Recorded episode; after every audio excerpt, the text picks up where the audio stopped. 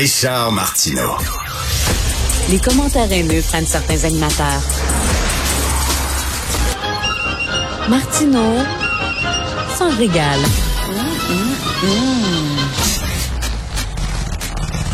La saison des sucres bas sont pleins. Vous savez d'ailleurs que notre réalisateur euh, Charlie est un Français fraîchement arrivé au Québec. Il a encore son béret, son chandail marinière et sa ficelle de pain sous le, bras. Et c'est son premier printemps. Charlie, faut que au sucre faut que tu dans une cabane à sucre. Si tu veux savoir c'est quoi le Québec, il faut vraiment que tu te pointes là. Nous allons en parler avec Madame Stéphanie Lorrain, présidente de l'Association des salles de réception et érablières du Québec. Elle est aussi propriétaire de l'érablière Chalet des Érables à Sainte-Anne-des-Plaines. Bonjour, Madame Lorrain.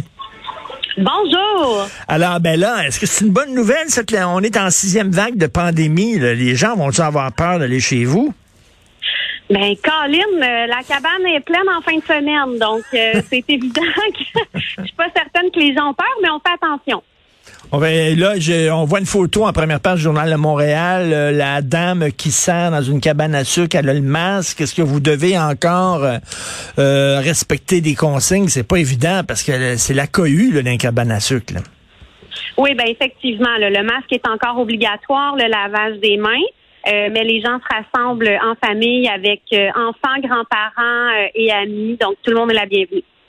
L'année passée, j'imagine que c'était c'était dur. là. C'était en pleine pandémie. Est-ce que c'était une saison difficile pour les érablières l'an passé? Pour les cabanes à sucre, ça a été une saison extrêmement difficile. en 2020, la saison est tombée à l'eau sans préavis. En 2021, on savait qu'on serait fermé, donc on s'est lancé dans les boîtes repas. Ça nous a permis de garder la tête hors de l'eau. Mais là, cette année, on se devait de pouvoir ouvrir nos salles à manger, là, donc on est très contents. OK, là, enfin, on va pouvoir euh, vivre l'expérience, mais j'imagine il fallait réserver comme l'an passé si on veut avoir une place dans une cabane cette année, là. C'est incroyable. Il y a les billets pour le spectacle de Céline Dion ou une place à cabane à c'est la même chose. Ben oui. ah, c'est fou. Nous, on a des listes d'attente. Les gens euh, se mettent sur des listes d'attente puis attendent qu'il y en ait qui cancellent ou qui reportent. Euh, donc, on est booké deux, trois semaines d'avance. Il y a beaucoup de cabanes ah qui sont même complets pour toute la saison. Euh, donc là, à ce moment-là, les gens se rabattent sur les boîtes repas pour vivre l'expérience parce qu'on offre encore une formule hybride cette année, les salles à manger et les boîtes ma cabane à la maison. OK, puis les boîtes repas, euh, on annonce beau demain, on va on pourrait les manger sur place, sur une table de pique-nique? Ben, en fait, les gens commandent leur boîte repas, viennent la chercher à la cabane, mangent une toquette de tir, puis vont ensuite déguster leur repas chez soi euh, avec leurs amis. c'est des boîtes prêtes à manger, simplement à réchauffer. Euh, beaucoup de cabanes à sucre offrent ce service-là encore cette année. Ah, j'ai le goût de me taper à la tête ces murs. J'ai oublié de réserver complètement pour cette année. Ça doit être plein, plein, plein. Les listes d'attente, c'est quoi? C'est 50 personnes, 60 personnes? Ah ben non, en fait, des, je sais pas, moi, ma cabane à sucre, je dois avoir des milliers de personnes sur la liste d'attente pour ce oh! week-end. OK, donc, OK, donc je vais réserver pour l'an prochain. Euh, Est-ce que vous savez, dans toutes les familles au Québec maintenant, il y a des VG, il y a des vegans. Moi, j'ai une fille VG, j'ai une fille vegan. Avez-vous pris d'un cabane à sucre le virage, là, un peu comme, comme ça, ou c'est encore les ben, oreilles de Chris, puis le gros jambon, puis tout ça? Je vais être, je vais être vraiment la nouvelle génération. Moi aussi, Monsieur Martineau, je suis une propriétaire de cabane à sucre végétarienne. Hein? Pour vrai? Des fois, je un peu, je mange des oreilles de Christ et du bacon. Mais oui, effectivement, les cabanes à sucre ont adapté pour la grande majorité leur menu. Certaines offrent des cretons végétariennes, des tourtières végétariennes, euh, aussi donc euh, des, des, options sans porc, sans gluten.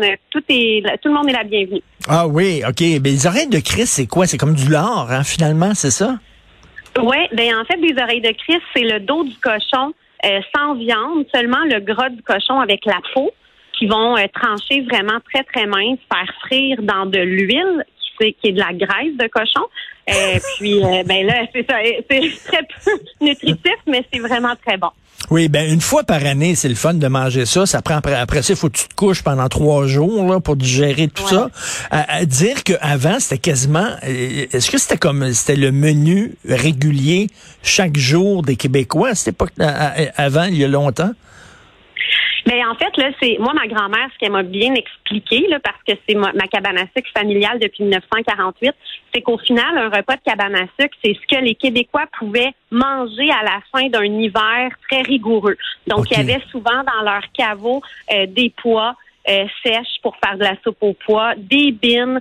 Euh, il avait gardé euh, le dos du cochon qui avait salé pour pouvoir le conserver vraiment bon tout l'hiver. Euh, alors c'est vraiment là ce qu'il y avait sous la table avec des légumes canés, des marinades. Puis ben c'est ce qu'ils mangeaient à la fin d'une d'une bonne récolte d'eau d'érable parce que c'est ce qui restait avant le début des nouvelles récoltes. Hmm. Donc de là vient le repas de cabane à sucre. Et est-ce qu'il y a quelque chose qui a changé aussi? Moi, je me souviens des souvenirs d'enfance de cabane à sucre, là, quand j'allais avec mes parents. Il y en avait tout le temps qui, qui buvaient trop, là. Tu sais, ils tombaient dans la bière puis dans le cidre, là. Puis des fois, ça finissait mal, ça. J'imagine ça a changé, ça aussi, là. Mais en fait, je pense que la cabane à sucre va toujours rester un endroit où les excès sont permis. Euh, les excès de sucre, les excès de nourriture et oui, parfois les excès d'alcool, euh, c'est pas impossible. Mais, je trouve qu'on vit dans une société tellement aseptisée. Tout le monde fait attention, tout le monde va au gym, tout le monde va là. Puis là, les cabanes à sucre, ces gens, on se lâche on se lâche, là, on, enlève la ceinture, là, on porte des, on porte un pantalon un peu plus slack, là, puis ouais, on mange. On a du fun. Définitivement. Ensuite, on sort dehors, on se met les pieds dans la boue. Les enfants, euh, les enfants repartent à la maison, sont tous pleins de sucre. Euh, mais c'est ça la cabane à sucre. C'est le printemps qui, qui, nous réanime. Ils sont tous pleins de sucre puis ils collent au plafond pendant trois jours. Euh, Pour les cabanes à sucre, il y en a beaucoup. Ils sont en compétition. Maintenant, euh, c'est pas suffisant d'avoir de la bouffe. Il faut-tu avoir une carriole, faire faire des jeux à l'extérieur, etc. Là? Ben, je vous dirais que la pandémie a de beaucoup rapproché les cabanes à sucre. Euh, avant, il y avait une grande compétition entre nous. Maintenant, on, se consulte, on s'entraide, on se parle une fois par semaine euh, pour voir bon ben comment ça va vous de votre côté, la production de sirop d'érable, est-ce que ça coule, on se donne des trucs? Euh, mais oui, certaines cabanes à sucre ben, ont su diversifier leur offre en ayant des activités pour les enfants parce que le but, c'est de passer une journée en famille. Puis ben plutôt que de passer la journée dans un stationnement, on en profite, on va marcher dans les rabières, on fait un tour de hmm. carriole. Certaines ont des manèges, euh, des tours de train sur rail, euh, des carousels de poney. Fait qu'il y a de quoi s'amuser pour la journée. Ben c'est ça. On célèbre le printemps finalement. Comme un ours, on sort de notre tanière, on se promène, on a du fun. Euh, il y a des gens, il y a peu de gens qui savent ça, mais il existe au Québec, ça a l'air une, une banque de sirop d'érable.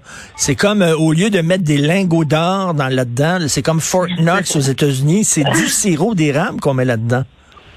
Oui, oui, effectivement, il y a une réserve de sirop d'érable au Québec pour assurer une continuité dans l'approvisionnement. Euh, effectivement, c'est vrai. Et vous, comme euh, Rabia, vous produisez du sirop d'érable. Est-ce que vous en exportez beaucoup? Comment se porte le marché de l'exportation?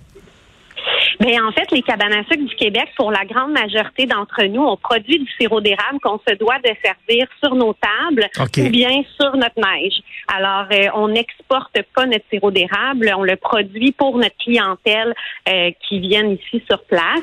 Mais oui, il y a des producteurs acéricoles qui, eux, exportent.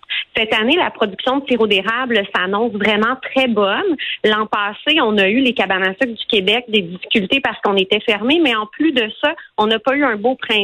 La production de sirop d'érable hmm. s'est avérée être tout au plus 25% de ce qu'on s'attendait. Hmm. Donc, ça a été une saison vraiment très difficile. Là, pour cette année, nos salles à manger sont ouvertes, on fait les boîtes repas, puis en plus de ça, la production de sirop d'érable va bon train. Euh, je vous dirais que ça va ressembler à une saison régulière. Là, la température, qui est quand même fraîche au mois de mars, nous permet d'avoir une belle production de sirop d'érable de bonne qualité. Arrêtez, vous me donnez faim. Ça n'a pas de bon sens. Alors, vous savez que moi, je suis athée, hein, mais quand, quand je mange du sirop d'érable, je me dis peut-être peut-être que Dieu existe. Ah, peut-être que ça existe, oui. peut-être que ça existe. Ben, bonne saison, Madame Stéphanie Lorrain, puis je vais appeler pour réserver pour dans deux ans. Dans deux ans, je vais pouvoir y aller. Merci. Exactement. la bienvenue. Merci. Alors, les propriétaires de l'érablière Chalet des Érables à Sainte-Anne-des-Plaines.